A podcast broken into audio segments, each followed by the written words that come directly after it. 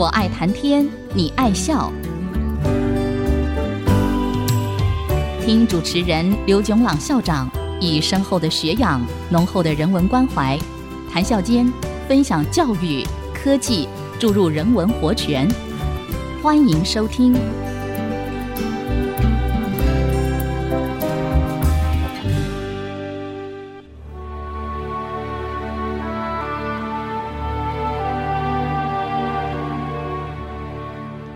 这里是 F M 九七点五，爱惜之音广播电台，欢迎收听。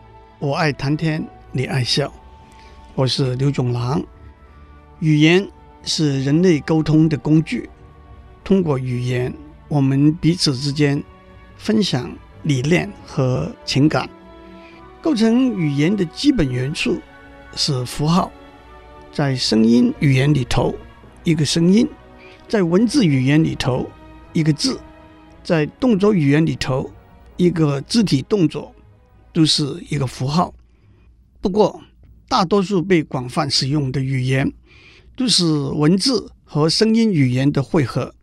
换句话说，一个符号有三部分：形状、声音和含义。我们从上个礼拜开始谈中国文字的形状和声音。从四千多年前黄帝时代仓颉造字开始，中国文字不断演变进化。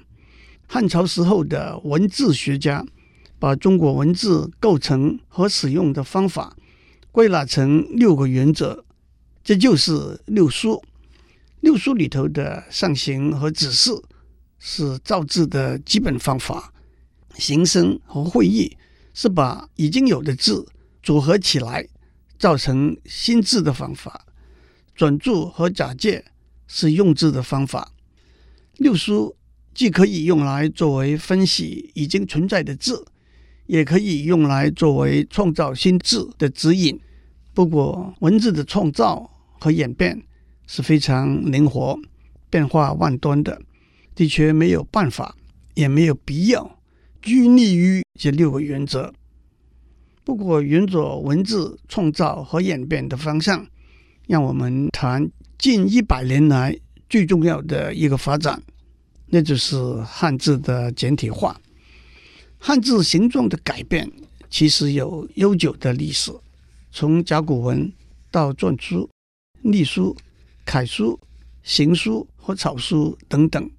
这些演变的主要的目的是美观和方便，当然这其中也不免受到潮流风向和个人风格等因素的影响。汉字的简体化都有一个相当明确的目标，那就是减少一个字的笔画。基本的动机是书写和学习上的方便。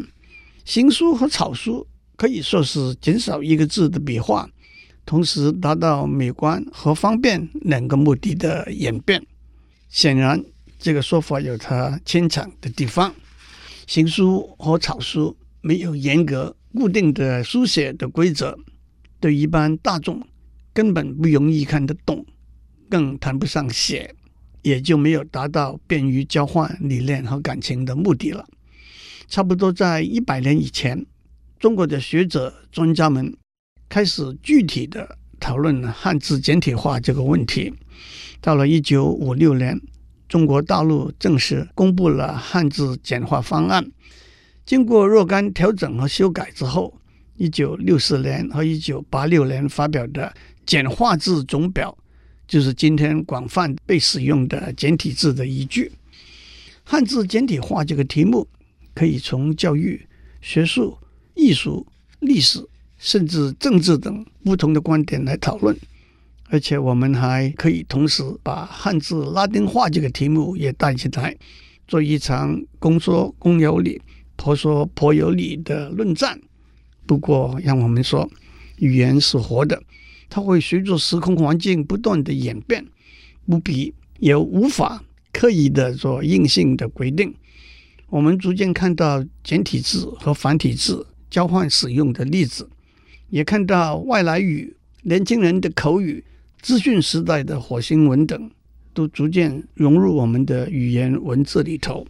我们何不就顺其自然，汇川成流了？让我们看看创造简体字的一些原则，这些原则又可以分成三类，那就是从形状、声音和含义着手。先从形状着手，第一个原则是把一个繁体字去掉一部分作为简体字。繁体字里头的开字把外面的门去掉，剩下来的就是简体字里头的开字。消灭的灭字去掉左边和右边的上半，只剩下一横底下一个火字，就是简体字里头的灭字。空气的气字去掉里头的米字，飞机的飞字只剩下上面的一横一弯两点。繁体字里头的份字由米、田、共三个字合起来，去掉中间的田字，剩下来米字和共字，就是简体字里头的份字了。争夺的夺字去掉中间，剩下上面的大字和底下的寸字，就是简体字里头的夺字了。把一个繁体字去掉一部分，可能造出来一个新字，上面的例子都是如此。但是也可能造出来一个原来就存有的繁体字，例如把繁体字里头胡须两个字简体化，去掉上面的一半，剩下来上面的胡字和须字，就是简体字里头胡须两个字。但是在繁体字里头，胡也是胡说八道的胡，须也是必须的须。牛肉面的面字去掉左边，剩下来的是吃的面，但也是面孔的面。家具的家字去掉人字旁，也是家庭的家字。秋千的秋字去掉格字旁，也是春夏秋冬的秋字。还有把一个繁体字去掉一部分，也碰到另外一些有趣的例子。广大的广字简化为一点一横一撇，也就是部首里头的眼字。但是有许多字，例如商店的店字、家庭的庭字、健康的康字、厨房的厨字，也都是一点一横一撇开始的啊。可是这四个字的简体字就是原来的繁体字。工厂的厂字简化为一横一撇，也就是部首里头的喊。但是有许多字，例如厚薄的厚字、原来的原字，也都是一横一撇开头的呀。可是这两个字的简体字也就是原来的繁体字。不过讨厌的厌字简体字是一横一撇，底下是一个犬字。严厉的厉字是一横一撇，底下是简体字的万字。这说明了规则也只是原则，例外的情形多得很呢。第二个原则是把一个繁体字里头比较复杂的一部分用点或者横来代替，例如单独的单字上面的两个口字用两点来代替，学习的学字上面的一半用三点来代替，雨伞的伞字里头的四个人字用两点来代替等等。推而广之，我们也可以把繁体字里头比较复杂的部分用比较简单的写法来代替。金字的简体字还是繁体字的金字，但是银子的银字、店铺的铺字的金字旁都用简化了的金字旁代替。语言的言字简体字还是繁体字的言，但是计算的计字、监狱的狱字、辩论的辩字里头的言字都用简化了的言字代替。但是牛马的马字被简化了，马字旁的字，例如妈妈的妈、骂人的骂、骑马的骑字里头的马，也被简化的马代替了。长短的长字被简化了，姓张的张字、账目的账字里头的长字也被简化了的长字代替了。接下来从声音着手，我们也可以用同音或者声音相近、笔画比较少的字取代复杂的字。让我们指出，大陆用罗马拼音是没有第几声的分别的。第一个原则是用声音相同的字取代繁体字的一部分，例如辽宁的辽和疗养的疗都和了结的了字同音，因此辽远的辽简化成了结的了加错字旁，疗养的疗简化成眼字旁下面一个了结的了字。记忆的忆，百千万亿的亿和甲乙丙丁的乙字同音，所以简化为竖心旁一个乙字，人字旁一个乙字。迁移的迁，光纤的纤，歼灭的歼，忏悔的忏和百千万的千同音，所以都简化成百千万的千字加上原来左边的部首。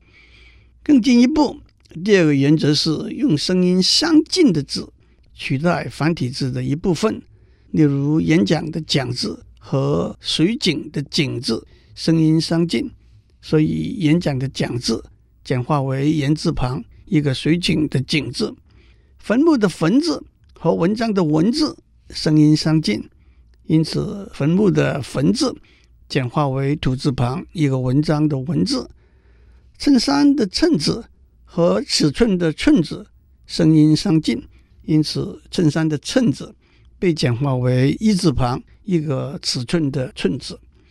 第三个原则是干脆用同音或者声音相近的字来取代整个繁体字，例如干燥的干字、能干的干字都用干戈的干字来代替，萝卜的卜字用卜卦的卜字来代替，丑陋的丑字用小丑的丑字代替，笔画的画字用划船的划字代替。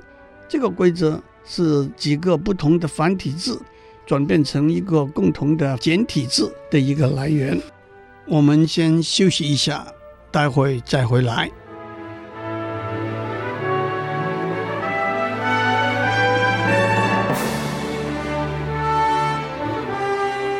欢迎继续收听我爱谈天你爱笑。我们在上面讲到把繁体字简化的几个原则，我们讲到怎样从形状着手，从声音着手。接下来让我们看怎样从含义着手，那就是用含义相同或者相近甚至不同但是笔画比较少的古体字取代笔画比较多的繁体字。所谓古体字，我们定义为康熙字典里头找得到的字。第一个原则是许多繁体字根本就有笔画比较少的古体字，三个人字合成众字，三个人就是许多人，的确是众人了。小字下面一个土字是臣字，小块的土就是臣。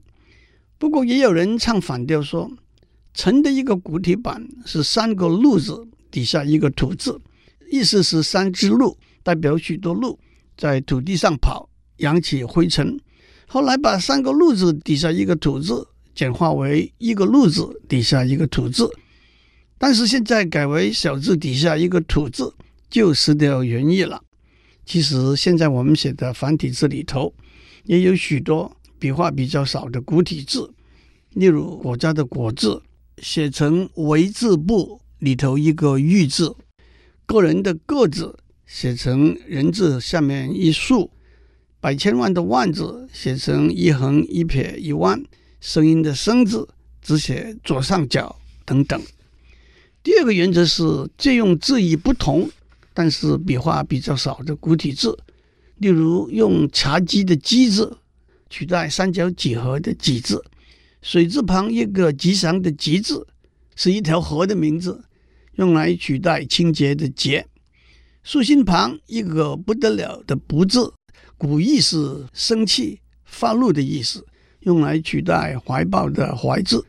人字旁一个本来的本字，大家都知道是身体的体字的简体字，其实它是古体字，原意是抬棺材的人。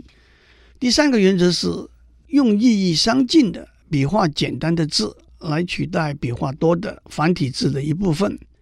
阴阳的阴字写成父那就是耳朵旁一个月字，阳字写成耳朵旁一个日字，因为日月和阴阳的含义相近。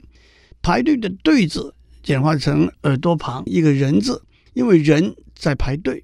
眼泪的泪简化成水字旁一个木字，泪可不是木流出来的水吗？